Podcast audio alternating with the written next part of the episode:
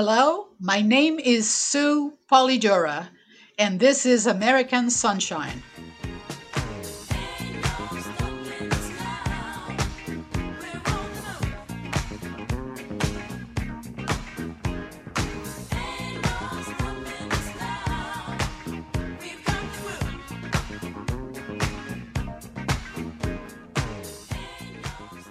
Hi, I'm Jay Lucas, and welcome to American Sunshine, the podcast, eh, where we focus on inspirational stories, uh, the power of the human spirit, and the revitalization of those great communities and towns all across New Hampshire and really all across our, our wonderful uh, country uh, of America.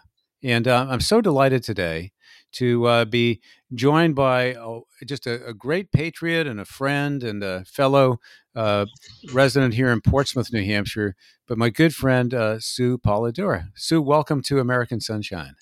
Hi, uh, I'm glad to be here. Nice, nice to be invited to uh, to your podcast. Well, I think we're going to have a wonderful conversation because um, you're so knowledgeable. You know, one of the things I want to get to uh, in, as part of this conversation is your great knowledge of the history of Portsmouth, particularly our role in the Revolutionary War. But uh, but I also there's just a I think a, a very uh, important personal story about Sue Polidora. And uh, I don't know that everyone knows that uh, you were you're actually. I'd love to cover this a little bit because your your journey to Portsmouth started uh, in Puerto Rico, and maybe you can just walk us through how growing up there and then your service in the Air Force and how you how you got to uh, how you got to Portsmouth, New Hampshire. Well, um, I was born and raised in Puerto Rico, and ever since I, you know, being a little girl, I always wanted to be part of the military. There was something about the uniforms. I just, I just kind of love being in that environment.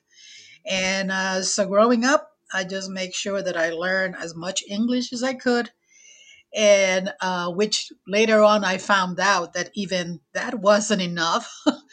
uh, but uh, when I graduated uh, high school, I couldn't go into the military right away, so I ended up at um, I, I went for a year at the College of the Sacred Heart in Puerto Rico. I got a scholarship to go there, and afterwards I just decided to join. And um, from then, I went to Lackland Air Force Base in Texas. Wow. Um, was it, um, had you had you at that point in your life had you been from Puerto Rico to the mainland ever before? None was at all. your first experience? None at all. That was my first time ever. And wow. I, to this day, I'm not sure how I did it. All I know is that I thanked the good Lord and I said, "This could only have been by your by your grace because I don't know how I did this."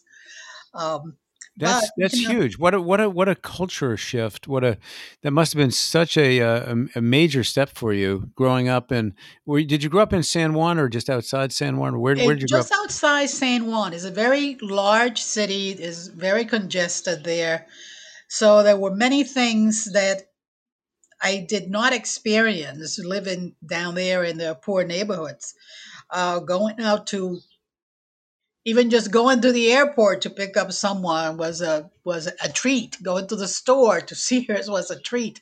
Yeah. Uh, but I just knew that I that I belong. It's almost like I knew that I belong someplace else. And yep. I said, "Well, that's my first step.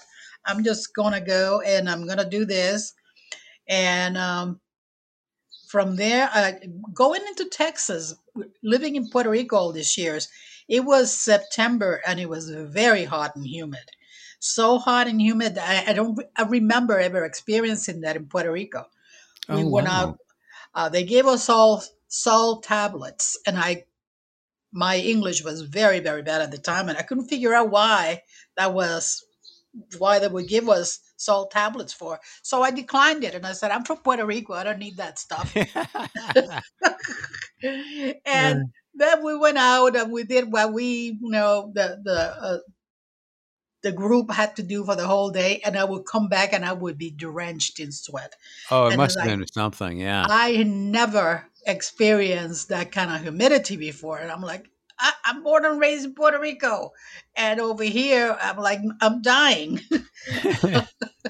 so, um, but everything went well. And then after that, I got I went to uh, Chicago, Chanute Air Force Base in Chicago, to uh, uh, learn my skill, which was to uh, work with the survival equipment on the different planes and maintain crew issued equipment and all those kind of things.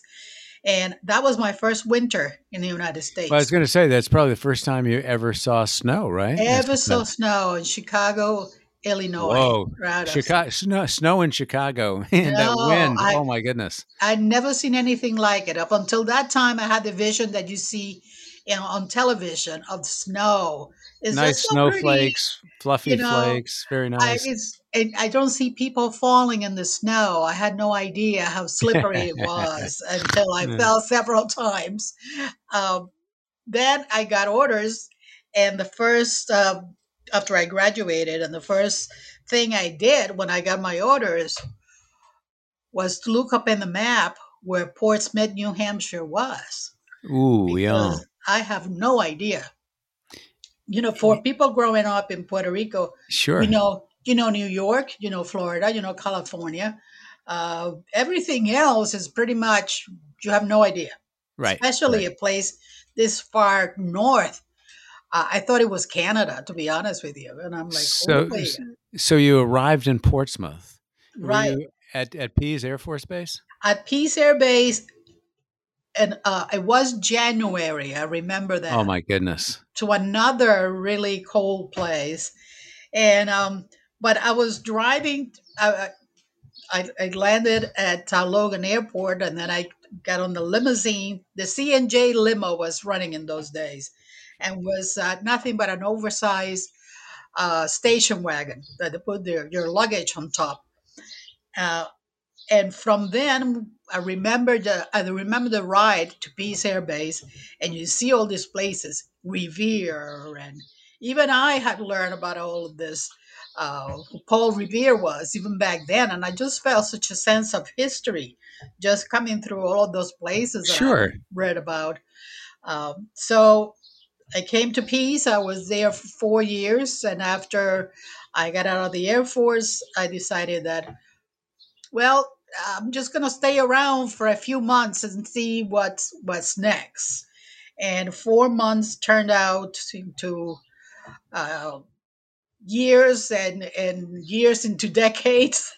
and you're still here. And I'm still here. Every year for the first 30 years, I said this is my last winter here. And after that, after 30 years, I decided, you know, I better stop talking about it. Well, and you, I know that you care so much about our state. You've been involved in politics. You've run for the state senate. You've done amazing things, but you also have this real curiosity about the history. There's something about the history that uh, has really, I think, intrigued you. How did that start? And and how did and how did you become so knowledgeable about the Revolutionary War and uh, Portsmouth's role and and all of that, uh, Sue? Uh, well, I always liked history, but at growing up and in school, I always liked ancient history, not modern. I found modern history was very boring to me in those days. And um, so back in the t- ooh, 2010, 20, 2008, something like that, I can remember I became very involved in learning about the US Constitution and what said. And the next step uh, after learning about the Constitution was to find out who uh, were the men involved in signing it, particularly for New Hampshire, because this is now is my my state, is my is my home. I lived here longer than I lived in Puerto Rico, so this is my home, and right. I wanted to find out where those men were that signed this document, and I started doing a little bit of research, and I found that their graves were about a mile and a half from where I have lived most of my adult life, and I didn't even know they were there. Uh, I felt very uh, with a sense of discovery, but the the area uh, where they are buried, the North Cemetery, when I first went there, it looked so run down, and, and, and the grass was up to my knee. Uh, I decided to I went to the city council. I told them what was there. I just pretty much uh, raised an awareness about maintaining that place, and it's it. They have done a good job of maintaining it ever since.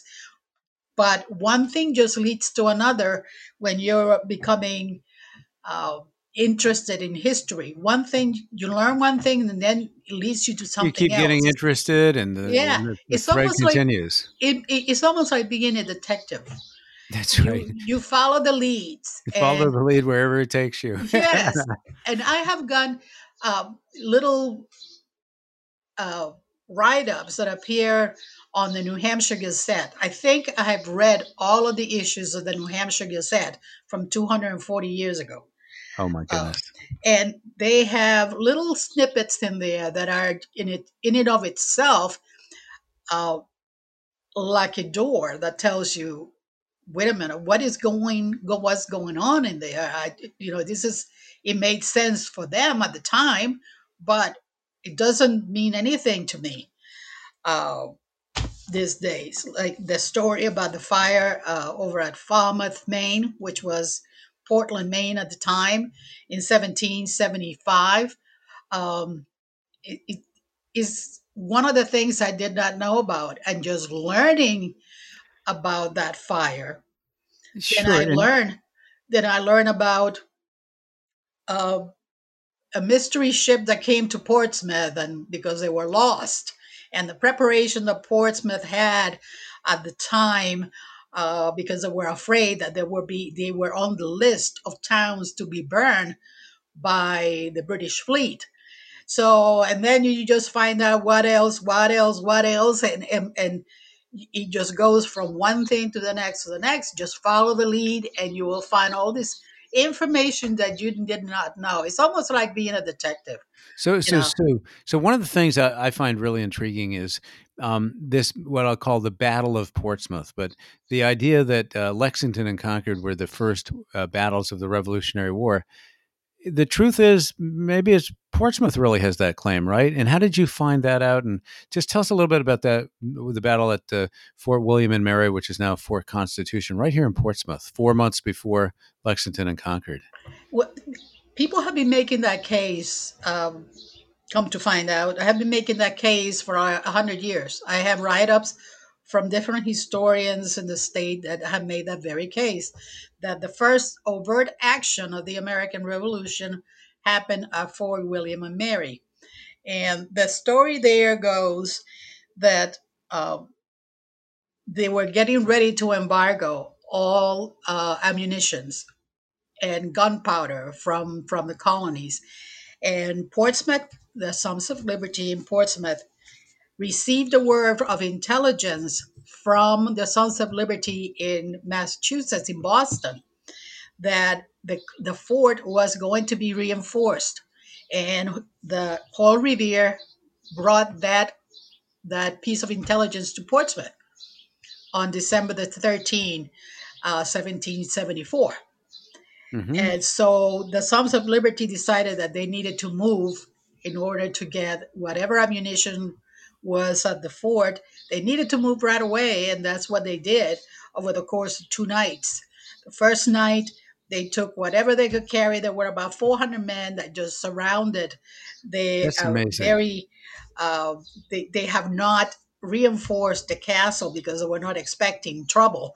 So there was only a handful of men in there, but they actually fired upon the crowd that was that was surrounding the castle. Um, and I'm not sure. I heard somebody say that they they think that they actually some people were wounded, but I have not been able to confirm that. I'm still looking into uh, see if any of the reports from the era could confirm that. But see, But- what, what what boggles my mind, and and just uh, well, first of all, I love the term "Sons of Liberty," which just says that that they, we have these people in New Hampshire you know, and in Boston who really cared about freedom, and uh, and they they they named themselves the Sons of Liberty, and the idea that there were four hundred uh, people who showed up at this fort to uh, make sure that the uh, munitions were not taken by the British soldiers. I, I just it just boggles my mind. It's that you know it, it just makes me very proud of the people in New Hampshire who stood up and really wanted to protect their freedom. Right. In in those days, they the the government, which was run by the monarchy, didn't see it that way. Um, but uh, they they managed to move, and there were um, there were men that were pretty well known in the city. John Langdon led led the charge for the takeover on the first night. It happened over two nights. Um, and John he, Langdon's house is still here Mhm. uh, in Portsmouth. he became a very house. prominent man, a very important man in the history of New Hampshire, and most people don't even know who he is. Well, he became a governor, right? Uh, He became this. a governor. He was a governor several times, actually. And he was the first senator that was elected uh, after the, uh, the, the, the U.S. Constitution was uh, voted on in New Hampshire. New Hampshire was the very last state that was needed to activate the U.S. Constitution. And John Langdon was uh, governor at the time, and he was very instrumental in getting that U.S. Constitution ratified in New Hampshire. So after I, the I remember. I remember that story. It's a great story. New Hampshire put it put us over the top. I think we right, uh, there were and he- thirteen vo- 13 colonies, and I think we needed nine, Nine. to, uh, and we were number nine. Right, It was fantastic. So after the, the Constitution was ratified, the first thing that they needed to do was to elect the representatives for New Hampshire, and um, John Langdon was one of the first senators for New Hampshire. That's terrific. And he, you know, resigned being the governor, and he was appointed senator.